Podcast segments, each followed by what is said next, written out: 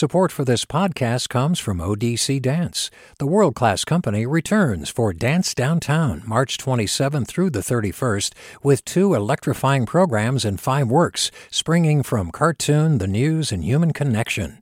odc.dance slash downtown. Support for KQED podcasts comes from Star One Credit Union, now offering real-time money movement with Instant Pay. Make transfers and payments instantly between financial institutions, online or through Star One's mobile app. Star One Credit Union, in your best interest. From KQED.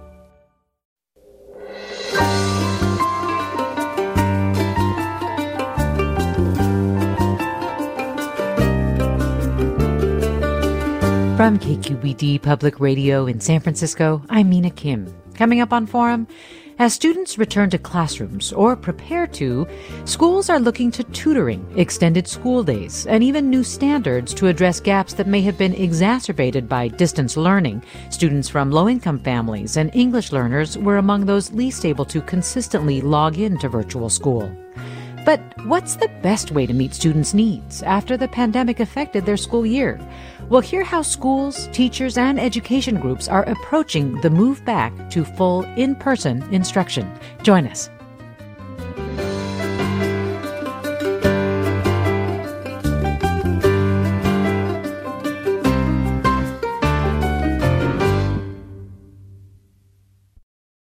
This is Forum. I'm Mina Kim. As students fully return to classrooms or prepare to, what's the best way to meet students where they are after the pandemic affected their school year? That's the question we'll be exploring this hour. And joining me first is third grade teacher in San Jose, Ariel Johnson. Ariel Johnson, welcome to Forum. Thank you. I'm glad to be here. We're so glad to have you here as well because we know it's tricky to make this work with teacher schedules. Can you tell me about your third grade students and, and what it was like for you to teach them virtually this year? Yes, absolutely. I actually had the great pleasure of looping with my students. So I was their kindergarten teacher. They had a different teacher for first grade, and they came back to me in second grade. And of course, we went virtual last March, and then um, we've remained virtual throughout the school year. We'll actually be coming back to face to face school on April 21st after our spring break wow. at 50 50% capacity. So we are super excited about that, but I, you know, also mourning the loss of the students who are going to be staying at home. So, you know, I know that my experience has been different than a lot of teachers because I've had the the pleasure and joy of looping with my children. So we came in knowing each other really, really well, and um, having I came in having a deep understanding of where they were um, and where I could possibly take them. And, you know, we've had struggles. Of course, this is difficult for every single person involved, whether it's the children themselves, their families, the teachers who are teaching them. Um, you know, that has been complex and we've navigated that complexity. You know, one of the things that we've said over and over again is that we are the kind of people who do hard things. So, um, you know we met every we met every week last summer one day a week to kind of keep in touch with each other and maintain that community and we brought that into the school year with us and you know we're just excited about the possibilities for the last six weeks of school as we come back together in person what were some of the biggest challenges or the struggles, as you mentioned, in terms of having to teach them virtually for most of this year? And congrats on having some of them come back as well on the 21st for both you as a teacher and also what you noticed among your students. You know, I actually asked the students themselves what kinds of struggles they were feeling. And I think the most common answer is struggling to focus. You know, mm. it's incredibly difficult for lots of different reasons to focus in an online setting. First of all, it's not developmentally appropriate, right? They are eight and nine years old. And so to sit in front of an iPad or computer from 815 to 150 every day is incredibly difficult for them. You know, our district has uh, mandated some kind of longer breaks than they would normally take at face to face school. And so I think that that's been helpful. Um, but you know, it, honestly, it's just not what children are supposed to do sit in front of a screen like that and attempt to learn. And then, in addition to that, you know, they are in all kinds of contexts within their homes in terms of the noise level in their homes or distractions like television and games and siblings and all of those things that families are trying to kind of navigate right now um, have been very challenging. But I, you know what I would say um, aside from that, the other thing that they complain about, and actually they asked if we could stage a protest um, not too long ago, is the technology. It's been a total and complete nightmare. Mm-hmm. Um, the technology piece, uh, our district, you know, I applaud them. They were very, you know, reactive. They reacted very quickly to even at you know at the end of last school year to make sure every child had a device in their home to make sure everybody had a hotspot so they could at least have that kind of connection um, internet wise but the thing is that the bandwidth on a hotspot is not appropriate for um, the you know the video conferencing that we are attempting to do so right. there are plenty of times every single day every single hour of the day you know through every single subject that i'm teaching where a kid will press their mic you know to to talk to us to say something and they get, get disconnected. Or i'll send them to a breakout room and all of a sudden they lose their audio connection so they can't talk or they can't hear. Um, and you know to turn the cameras on you know wow that, yes. that's a joke right? I, like to just so yeah it's the technology just has been horrifying honestly. Yes. Well i actually do know quite well. I have some young kids but they will come back, as we're going to talk about in this hour, with a range of needs. Some will have thrived in the virtual environment, some will have not. And I'm wondering how you are thinking about what needs to be done to meet kids where they are. What are you preparing to do? For example, you'll have some kids coming back um, soon, and then you'll have kids who won't be coming back until late summer, early fall. What do you think needs to be done and, and think you might do differently? Well, on an individual teacher level, I think it's important for me to first make them feel safe and comfortable. I mean, I myself cried when I walked into our classroom um, last fall after having been gone since mm. March. You know, it was like walking into a time capsule and seeing like what was written on the board in light of what had happened in the world. And um, you know, their their materials, like they have boxes of books that they um, read from our classroom library. So to see, like, oh, these are the books that they were reading, and this is the math lesson we were on, you know, and all of those sorts of things. So yeah. I think that you know they're going to be having a lot of feelings as they come back mm. into our um, our face-to-face classroom. And in addition to not having been here coming back here is not going to be the same experience that they are accustomed to. You know i'm putting tape on the floor to keep them six feet apart. Um, we normally sit at tables in groups of four together with flexible, comfortable seating. I have to have everything spread apart with, you know, plastic chairs and everyone has to face the same direction. They won't even be able to necessarily look at each other besides peripheral vision. And, you know, everything is going to be very, very different for them. And so I think centering their social emotional well-being is going to be a top priority and you know i I think sometimes as adults, we don't um, look at children and see who they really are and what they actually know and are processing and are dealing with. But the children are dealing with this pandemic and the social um, realities of what's going on in the world. They're dealing with all of those things right now, just the same as adults are. You know, I've had some of my Asian American students asked to stay after school and they want to talk to me. They said, you know, Miss Day, I was just noticing that racism is not just for Black people, they're hurting people like me too, you know. So, like, centering the children and their well-being i think is my top priority. And then my second priority of course and i don't think that actually these two things have to be mutually exclusive. I think that they can work in tandem but of course their academic needs you know assessing where they are in ways that i couldn't in the virtual environment and you know finding out their strengths. I don't like to have um, a mindset of where what they can't do and where they aren't. I want to think about where they are and what they can do. I don't want to, you know, lean into deficits. I want to lean into their strengths and also thinking about you know we we have this mentality that school is the only place where children learn and that's not true um, there are tremendous funds of knowledge in their homes and communities and so taking um, stock of of where you know what they've learned and where they've learned it and using that um, as we return to, return to virtual school as well i think is really important to me. Yeah that's such um, an interesting point. I i've been wondering i know there are concerns that kids will come back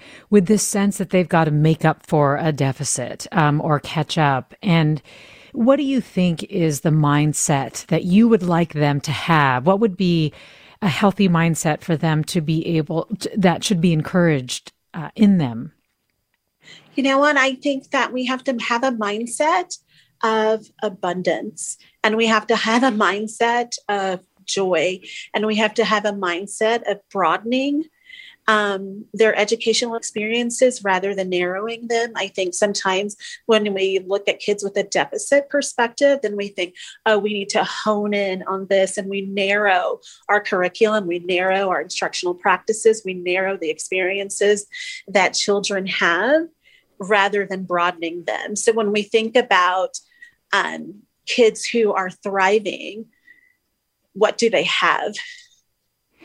They have resources, right? They have um, both tangible resources and human resources. You know, I don't yes. want to blame necessarily the perceived deficits on this pandemic.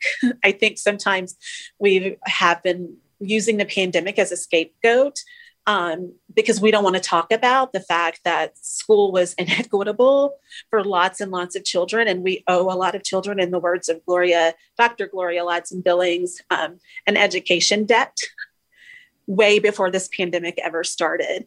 And so I don't want to um, also perceive the pandemic as the the, the fault or um, the onus for the the deficits, yes. perceived deficits that um, that exist in children. So I think we have to be really careful about that. And I also just want to say that like this testing is a poor substitute for racial, socioeconomic, and educational justice. So what, yeah, what would be? And we just have a minute left, but the the kinds of assessments you were talking about the ones that you weren't able to do in a virtual environment, the academic ones that you think would make sure that we're getting at the right things and not creating this sense of deficit?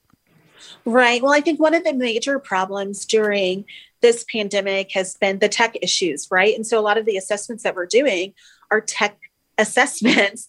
And so if kids are not connecting well or they're having issues that we can't see because we're not with them, um, then that becomes problematic. And even just the difference between using an iPad versus using a Chromebook in our particular situation makes a huge difference in um, what happens. So, and also the, you know, I've had kids who are, who've said to me, oh, Miss J, I'm going to go to my abuela's closet to take my assessment. So just having the the right conditions, first of all, at school for kids to take an assessment and get some valid and reliable results, but also those assessments that you do that are paper and pencil, or the assessments that you do that require you that are interviews or running records that require you to um, you know be next to a child and watch what they are saying and doing and the processes that are occurring in their their minds as they uh, as they work. So, well, Ariel Johnson, it's been so great to hear your experience. Thank you so much for sharing it.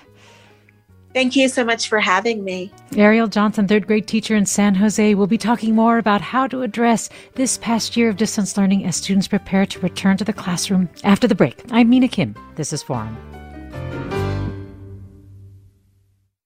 This is Barbara Leslie, President of the Oakland Port Commission. Oakland International Airport, OAK, is proud to bring you this podcast of KQED's Forum. When you're choosing your next adventure, the smart and convenient choice is to fly the East Bay Way from OAK to destinations across the USA and Mexico. And when you return home, tune in to KQED, always bringing us remarkable stories about who we are and where we live. Enjoy today's episode of Forum. Welcome back to Forum. I'm Mina Kim. President Biden's latest COVID relief bill set aside funds to address what's known as learning loss. And in March, Governor Newsom allocated $4.5 billion for things like summer school and more instruction time.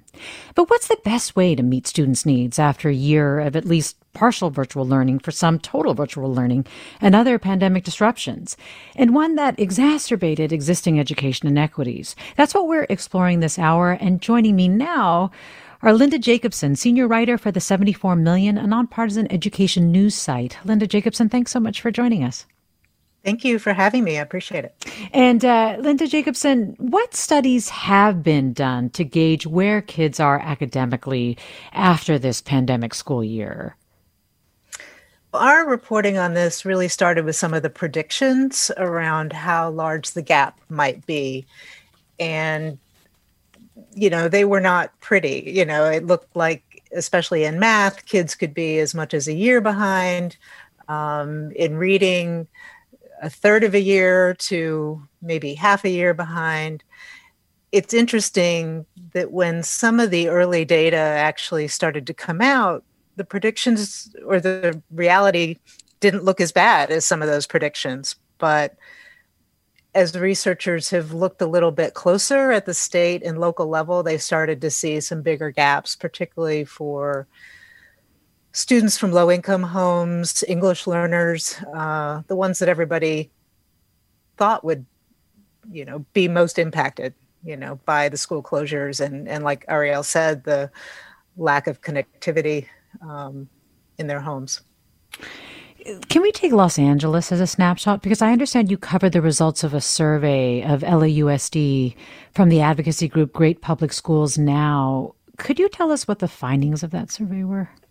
Sure. They uh, saw, looking at the high school level, that about 40,000 students were currently off track um, for graduation, including 6,000 just in this year's graduating class they looked at eh, you know it doesn't mean that you know they won't catch up or that they won't be able to complete the credits that they need.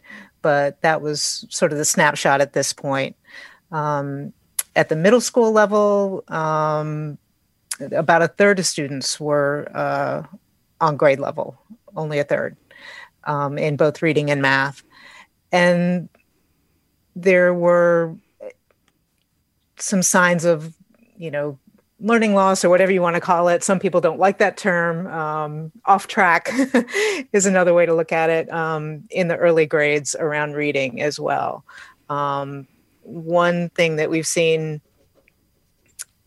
that's been reported both nationally and in this LA study is that kids haven't made the normal progress that they're used that they would normally make between fall and winter in their reading um, skills. And again, as you were alluding to earlier, in LAUSD, some of those affected most were in the early grades and also kids of color, particularly Black and Hispanic students. Correct. Correct. And you, yes, go ahead. You wanted to add to that.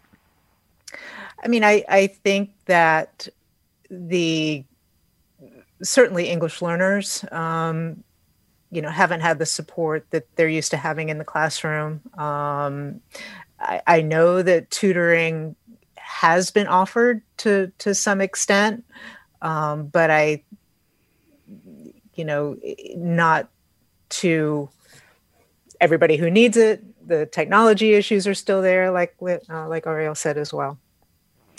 And in terms of that particular assessment, there was some pushback in terms of the validity of the results or or what should be done with results like this when people are taking assessments in environments that can vary for the students depending on what their access has been to school. Can you talk about some of those concerns? Yeah, absolutely. I mean, with any story that we've written about this topic, there's so many limitations to the data. You know, either the sample size of students that actually took the test is really small so the results are you know less meaningful um, you know if they're taking the assessment at home maybe they're looking up an answer or they're getting help from a brother or sister or a parent um, or like like Ariel said, the connectivity issues are interrupting the test. Um, you know, we've talked to lots of students and families that they were getting in, you know, getting to the point of submitting an assessment or submitting an assignment and they lost their connection. Um, it, you know, another issue is that a lot of the data that's come back has shown how many students were not taking the assessment. So um, there's almost more not taking it than, than are. So the you know the results are are um, imperfect in a lot of ways. We're talking with Linda Jacobson, senior writer for the 74 Million, a nonpartisan education news site, about how to address the past year of distance learning as students prepare to return to the classrooms full time. What are your questions for what schools are doing? What are your hopes for when full in person instruction resumes? If you're a parent or teacher, what challenges or benefits did your students experience over the past year? You can give us a call at 866 733 6786. Again, 866 733 6786. You can also get in touch on Twitter or Facebook at KQED Forum or email your questions to forum at kqed.org. I'd like to bring Max Brooks into the conversation, Vice President of Strategic Partnerships at CT3, an organization dedicated to cultural competence in education. Max Brooks, thanks so much for joining us. I'm, I'm really glad to be here. Thank you for having me on. As we were just hearing from Linda Jacobson, these assessments, the results should be taken with what sounds like more than a healthy grain of salt. It sounds like you feel that way as well.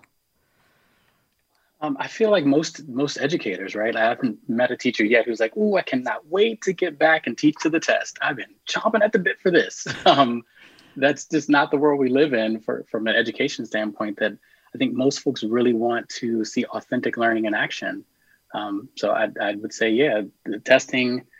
You know, there's a there's a place for it. Um, the previous guest mentioned uh, Dr. Lori Ladson Billings, who I'm, I'm doing bow down movements. you can't see me because it's a calling show, but she speaks a lot about it in terms of how the pandemic isn't uh, the first time we've had to deal with learning loss. For many of our communities, uh, traditionally disenfranchised communities, learning loss is not new. We've always had summer slide or you know breaks and and learning uh, times that lead to more disparity.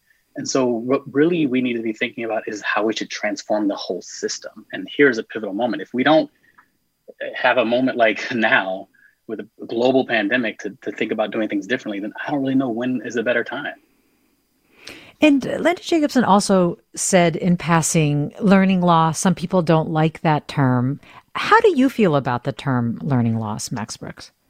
So a couple of things. One, I think there are well-intentioned, well-meaning folks, uh, you know, the upper levels of government who are trying to do the right thing, right? They want to get funding out to the schools. They know that there are serious needs, whether it's around HVAC systems, whether it's about, you know, paying teachers, right? They can't recover, quote unquote, from learning loss if you don't have the educators there to support that. So there's a genuine need to put funding behind a lot of this.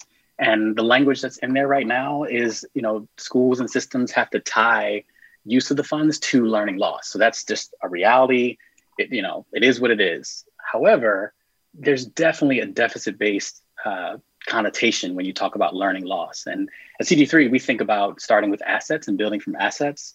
And it's just not an asset based approach to looking at it. And I think there's a lot of pushback from educators when, you know, we talk about learning loss, learning loss, learning loss, learning loss. Like I was talking to a colleague yesterday. I was like, if I hear learning loss one more time, right? We're just it's it's come on, let's let's get past that. There's so many things that kids have learned during this time um, because, in my opinion, learning never stops. And I hope, even in my 40s, that I'm going to continue to be a lifelong learner. So, what are we doing to address what kids have learned, right? Mm. Um, I have some superintendent friends from around the nation that I talk to on a regular basis, and we convene and we discuss these things as well as other educators. But you know, are we taking the time to think about, you know, do kids learn to, I don't know, like I, my nieces and nephews and other young children, they were learning how to design and and sew masks and quilt things, PPE, making PPE. They were, you know, the older kids were, were creating blogs and social media to get engaged in community activism.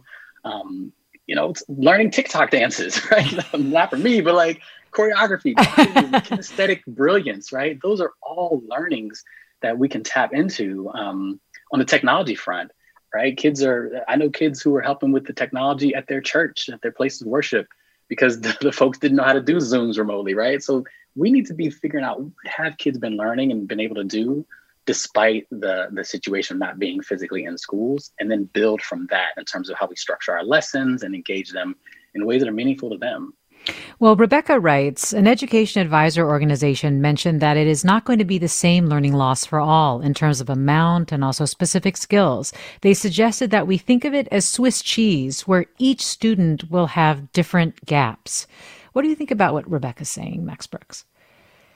Um, I mean, that's that's an approach. I don't want to, you know, say anything about her specific uh, metaphor, but like when I think about uh, just the future of learning, what we want for for our nation and for our society and for our world, um, I think about uh, everyone having a breadth of of, ex- of expertise. Um, there was a, a Harvard lecturer, um, gonna butcher the name, I think, but uh, I think the last name is Mansharamani, and they were speaking about how the future is going to belong to the generalists.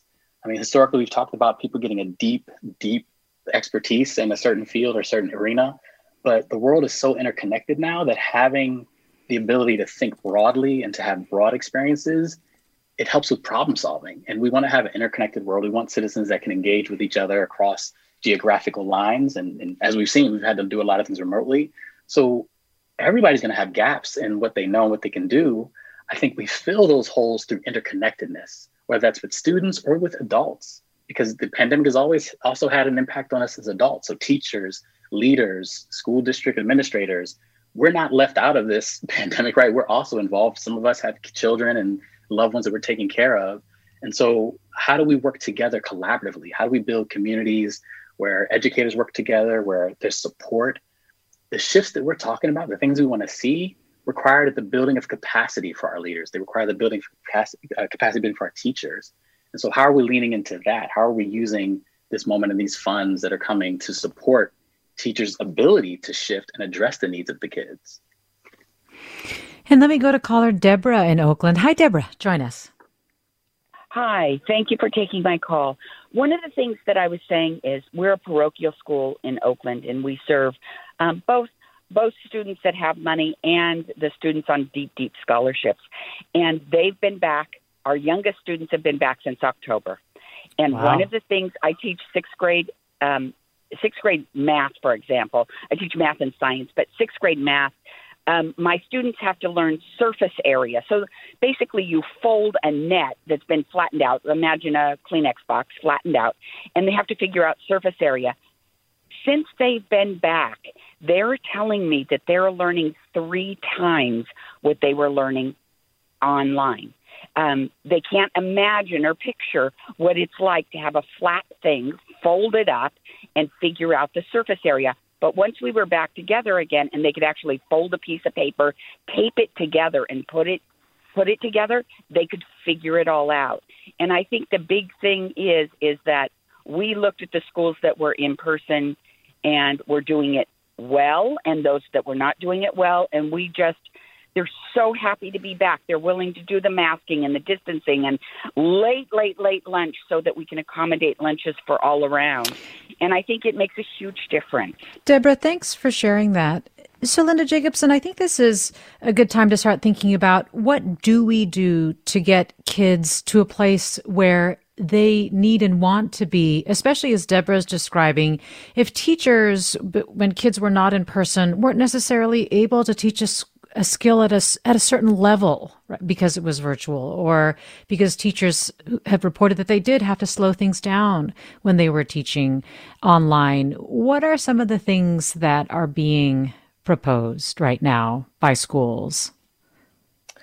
I think the, the topic of tutoring, um, what's being called high dosage tutoring, where it's one to one or one to two, um, is getting a lot of attention, you know, partially because there's past research and current research showing that it's been effective, even with middle and high school students, which, um, you know, often don't make the gains uh, as younger students do. Um, and another topic that I think is getting a lot of attention, um, conversation recently, is the idea of acceleration, uh, not going back and focusing on those gaps or skills that might have been missed. But I'm hearing a lot of conversation around let's make sure all students have a really strong, rich curriculum as they come back to school um, on grade level, grade level material. Um, like Max said, focusing on, you know, those skills and and and those new abilities that students have developed over this time and and you know with strong teachers who are going to draw out you know those those lessons and and connect to what you know students have learned. Um, interesting. Maybe what, maybe it was unexpected but yes. still valuable. What do you think of acceleration max brooks so I am all for it, and this is just my personal experience as a, an educator for ten years here in DC, um, in the classroom before I switched over to quote unquote the industry side and trying to uh, spread the the impact more globally. But I've seen kids who essentially were given up on by their teachers, right, and and the school at large, like they were suspended all the time or in trouble but in my in my classroom, in my space, they were able to thrive. And like to the point where people say, You got so and so to do what? And it's like, yeah, they built a pneumatic circuit and they created a video and a, a demo on how to do it for the next school year's kids. Like, like, how did that happen? You give them a challenge, you set a high bar and you give nurturing and support, and they'll live up to it, right? Our kids are not broken. There was a great article, uh, I think it was in the Atlantic, uh, about that. Like in a CT3, we have a youth first core value. And so we believe in putting youth first. And if you if you hold them to high standards, but you give high nurturing and support, you'll get the best out of them, and it'll be even surprise you. So I'm all for acceleration over remediation. I see. So it is acceleration over remediation. It's really about not necessarily focusing your attention on on basically trying to get kids to a certain level, but basically starting from a place where we're all uh, ready to learn and can pick up what we need to as we go. So I want to just just I want to be clear. There's a space for remediation, right? But I think when you have students who are working on deep, authentic problems that are a little more advanced, they will either seek out what the skills that they need that are, might be more remedial skills, or seek out people or peers that can help them with those remedial skills. So we need that there, right? You need a space and a place, resources to go to support kids. But if you if you lead with that, and you're not thinking about the outcomes, that's where you lose kids' interest, right? Because huh. nobody's like, oh, teach me to drill and kill fractions for me. That sounds fun. Nope. not very enjoyable if you lead with that. Such an interesting point. Again, we're talking with Max Brooks, Vice President of Strategic Partnerships at CT3, an organization dedicated to cultural competence and education. Linda Jacobson is also with us, senior writer for the 74 Million. We're talking about kids returning fully to in-person instruction, or at least preparing to, and how to address this past year of distance learning, uh, what they've gained, and also the things they may that may have been exacerbated in terms of learning issues or inequities. What are your thoughts? Give us a call, 866 733 6786. Get in touch on Twitter or Facebook at KQED Forum. Email us, forum at kqed.org. What are you hoping schools will do to address changes that happened this past year uh, as full in person instruction resumes? Or if you want to share experiences that you had with your kids, your students, those are welcome too. Stay with us for more Forum after the break. I'm Mina Kim.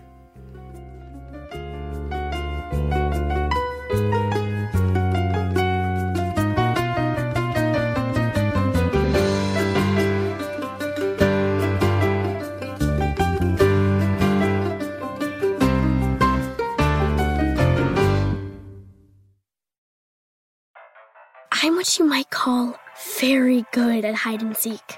And since we got Xfinity, we have Wi Fi all over the house, even in my super secret hiding spots. So I can kill time in here by streaming my favorite. Ha! Found you. How? You left Find My tablet on. Get wall to wall Wi Fi on the Xfinity 10G network. Restrictions apply, not available in all areas. Actual speeds vary. Welcome back to Forum. I'm Mina Kim. What should schools do to address learning differences when full in person instruction resumes? The types of challenges that students experienced over the course of this past year, or benefits, as some students did experience benefits and thrive over the past year as well. Tell us your thoughts, 866 733 6786. You can also email them to forum at kqed.org or get in touch on Twitter or Facebook at KQED Forum. Joining us is Linda Jacobson, senior writer for the 74 Million, and Max Brooks, vice president of strategic partnerships at CT3. And Tara writes, perhaps as a country, we can decide that next year is a do over year. Each teacher keeps the class they had this year, and students repeat the grade level that had been virtual. This will level all players. Linda, Linda Jacobson, what's your response to Tara? Because I do understand that that is something that something along those lines has been proposed in some states.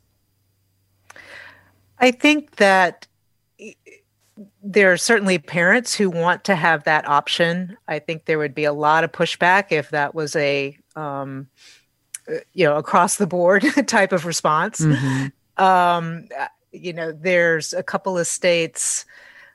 Um, I think California is one, Florida is another, where there was legislation introduced. I'm not sure the status of it right now, but just to make it clear that parents um, can make that request. Um, and there's been some polling uh, of, of parents who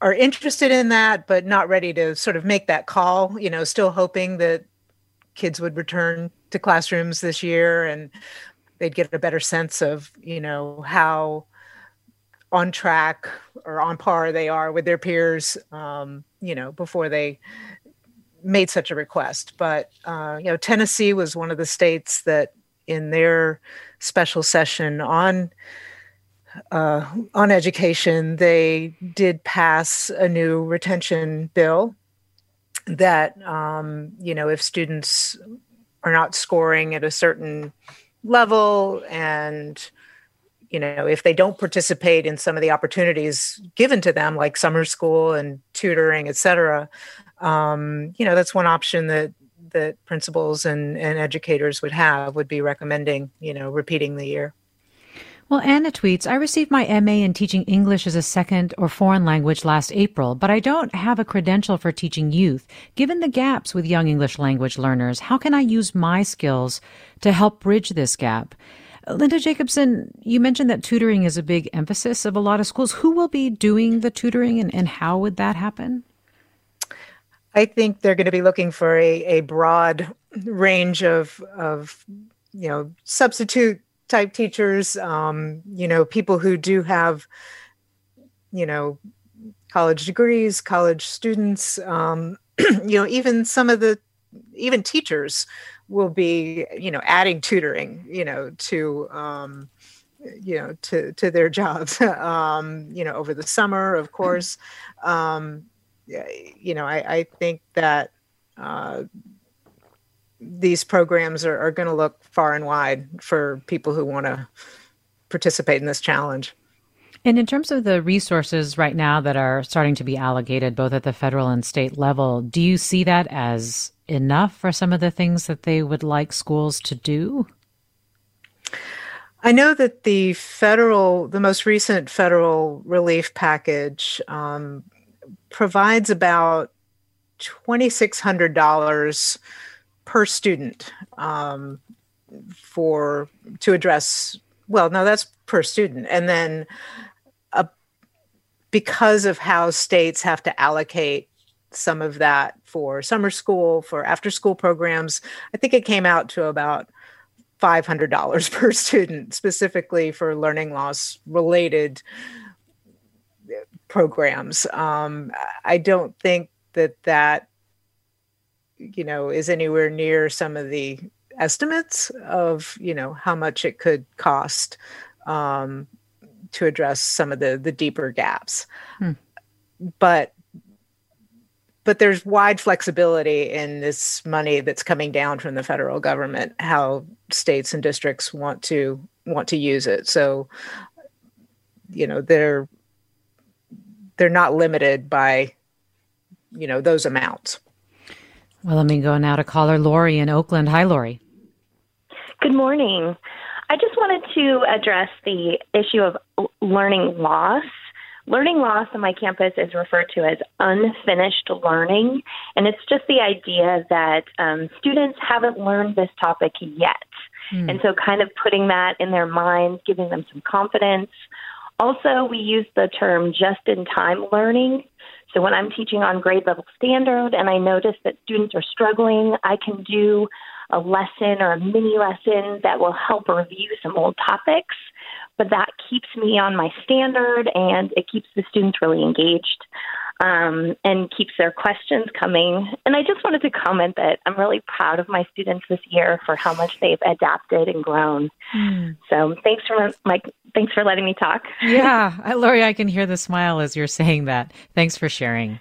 Um, well, Joyce wants to learn a little bit more about what accelerated learning is. Joyce writes, What exactly is it? How does it address specific students' deficits? We touched on it earlier, Max Brooks, but can you answer Joyce's question? What is accelerated learning specifically? What are examples?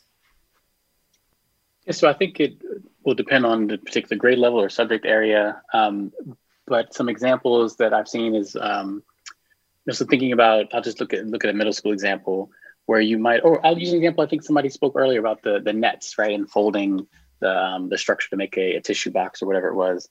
Um, so it could be that that's the the skill you're teaching, or it could be, hey, let's design a house, or let's design a community greenhouse. Um, and so you're you're going beyond maybe the, the basic skill of understanding the 3D structures, but like giving them a higher goal and then putting into action uh, the framework for how those kids would accomplish that goal, and then back mapping to like the to the caller's point, just in time skills that might help them with achieving that goal. So that's one way to look at it. And the philosophy behind that is what exactly? So the philosophy. So you can talk about constructivist mindsets, or um, also with authentic problem-based or project-based learning, uh, where kids want to do things that are authentic and important to them around solving problems that are uh, in their community or in their local context. Uh, that would be one way to also consider Hmm. Let me go to caller Phil next in Berkeley. Hi, Phil. Hi, good morning. I wanted to share uh, hope. Um, I'm a veteran teacher at Berkeley High School, and I have been working along with many colleagues for uh, reform, school reform at Berkeley High for the duration of my career, and we've made incremental gains. Well, going into quarantine, we showed that we could make gains quickly, make, make changes quickly.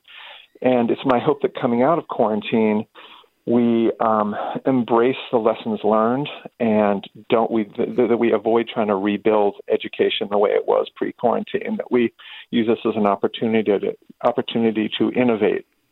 Um, uh, one example is the uh, question of how many classes per day should kids at a high school take. It's pretty much unanimous among students that having them do fewer classes online has really helped them and there's a widespread consensus among teachers that we uh, go from six or seven periods a day to about four periods a day for kids when we go back to in person. So it's my hope that we, using that as an example, it's my hope that we do things differently. We've all known that there are real shortcomings, and this is a chance for us to make significant change. Phil, thanks for saying that because, uh, Max Brooks, I do want to think and talk more about the opportunities that are there now to remake the system, as Phil is suggesting, um, now that we've seen so much of what has already been problematic that the pandemic really emphasized, but that also it may have exacerbated. What are you seeing as the real opportunities here? So I love Phil's Phil's comment, right? And uh, going back to Dr. Gloria Ladson Billings, right? She talks about being here for the hard reset. And she even uses examples of other nations and countries that have had to take pivotal moments in their history to transform education. Um, so we know that in our nation, we're, we're kind of polarized in different ways. Um, so some of the things I'm about to say might be, uh, I'll say, might not be receptive, received positively by everyone. But I think we have to really examine our policies and our practices and terms of how we educate children in general. In general, I think we also there's an opportunity to really lean in on uh, culture responsive teaching and anti-racism. What does that look like? Um, how can we think about ways to address the needs of all of our kids um, by undoing some of the mistakes of, of, of, the past? The system was not set up for all of our students to thrive equitably. Um, and if you look at the data, there's myriads of myriad amounts of data that support that. And so if we're going to make some changes, we should build coalitions, right? But take our student voice into account, right? As you mentioned, the high schoolers are saying, hey, you know, seven classes, eight classes a day is is disastrous for me. But if we have more time and, and fewer classes, there's an ability to thrive. Um, so, how do we engage community stakeholders, students, uh, parents, uh, educators, higher ed, and come together uh, to figure out what could be some ways to really educate our youth? Um, and there's examples that are already out there, right? But they're in pockets, they're not systemic. And systemic change takes policy change, and policy change takes a coalition of the willing. So, we as a nation um, need to decide what do we really want to see for, for our kids. And if we can agree on what is important, in terms of outcomes, then we can start to build true systems that get to those outcomes. And let me go to caller Jefferson in Berkeley next. Hi, Jefferson. Um, yeah, hi. Can uh, hopefully you can hear me. So I can hear you. I'm yeah. a parent, and and I think I'm the first parent that's actually called in. So I appreciate you having this conversation. It'd be really great to have parents included in it because I think we see directly the struggles that are going on and the wins. And so, to your you know, like on, on the struggle side, I can say that, you know, like I'm seeing it in my children and in their peers and in the Berkeley community. There's been a significant rise in mental health crises. Oakland ER, for instance, is seeing a three times rise in children admitted to the emergency room for um, mental health measures. Yes. Um, uh, and much of this coming from the, the massive gap in what I actually want to call learning loss, not some PR spin that it's anything else, but the actual gap that's occurring disproportionately felt by our minority communities um, due to distance learning. And so it's a real kind of challenging problem because the, the, the, Berkeley USD system has been so focused on equitable education. And when the chips were really down to ensure that all kids were getting an equal education, we, the, the BUSD education system effectively jettisoned the minority communities and let those communities struggle even more rather than actually returning to school and following public health measures that allowed it. And so to the guest that said that um, we do need to we uh, kind of uh, we do need to rethink our education and, and and and move forward from here. I completely agree, but I think the question is really how we do that with a diminished role for teachers' unions in the education of our children. In this case, for example, the teachers' unions have been effective in vetoing public health measures, in vetoing the science, even science teachers, and the CDC, and ensuring that Berkeley uh, and California leads the nation in the most closed schools.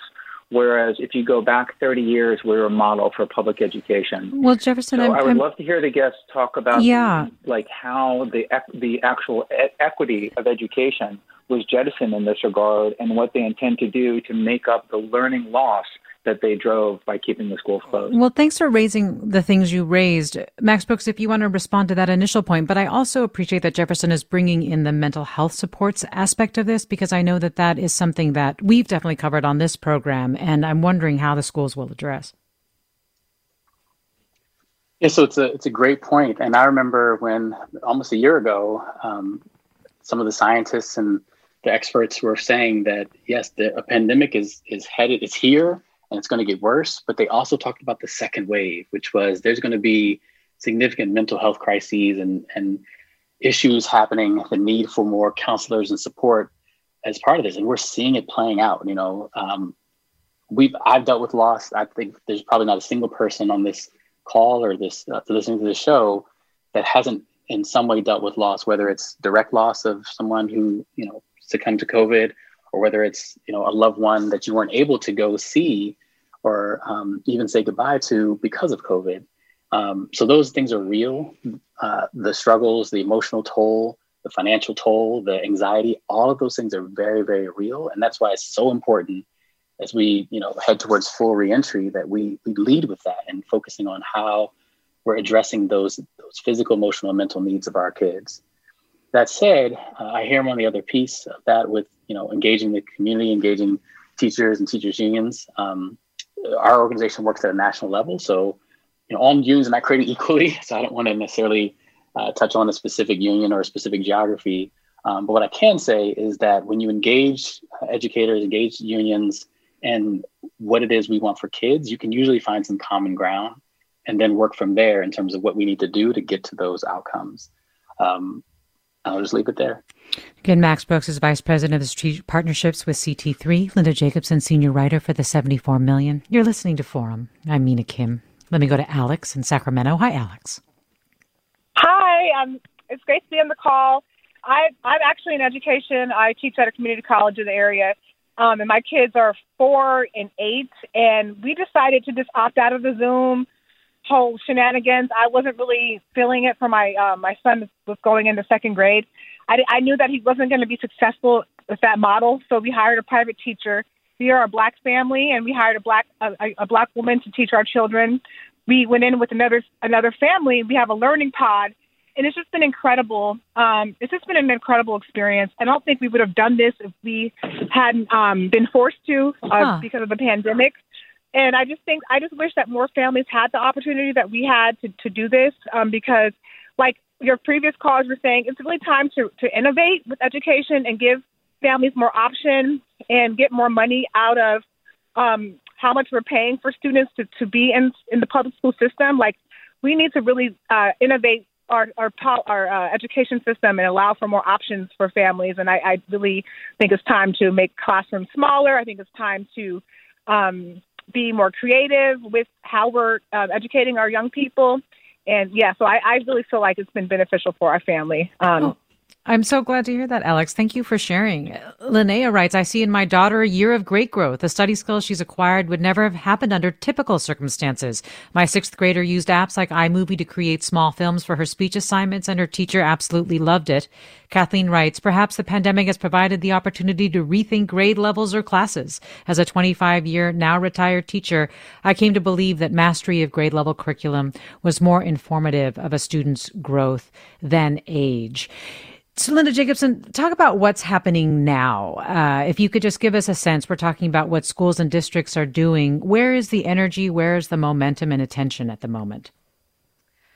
We have seen a lot of districts sort of repurpose some of their staff um, to stay in touch with students in, in sort of new ways. Um, and I think that's one of the models that is likely to continue. Um, like like Max was saying about the social emotional needs of students. Um, you know, these are, eh, for example, you would have a teacher who has a group of students, like a cohort, that they would check in on a weekly basis, and you know, they might find you know little needs that a student had for supplies at home or something like that, or they might uncover you know some far more serious issues you know hunger homelessness issues mm. um, that without that sort of weekly connection you know would have gone unnoticed well, Linda Jacobson, thanks so much for joining us today. Linda Jacobson, senior writer for the 74 Million, and nonpartisan education news site, and Max Brooks, vice president of strategic partnerships at CT3. Caroline Smith produced today's segment. I'm Mina Kim. Thanks to our listeners for their comments and questions. This is Forum.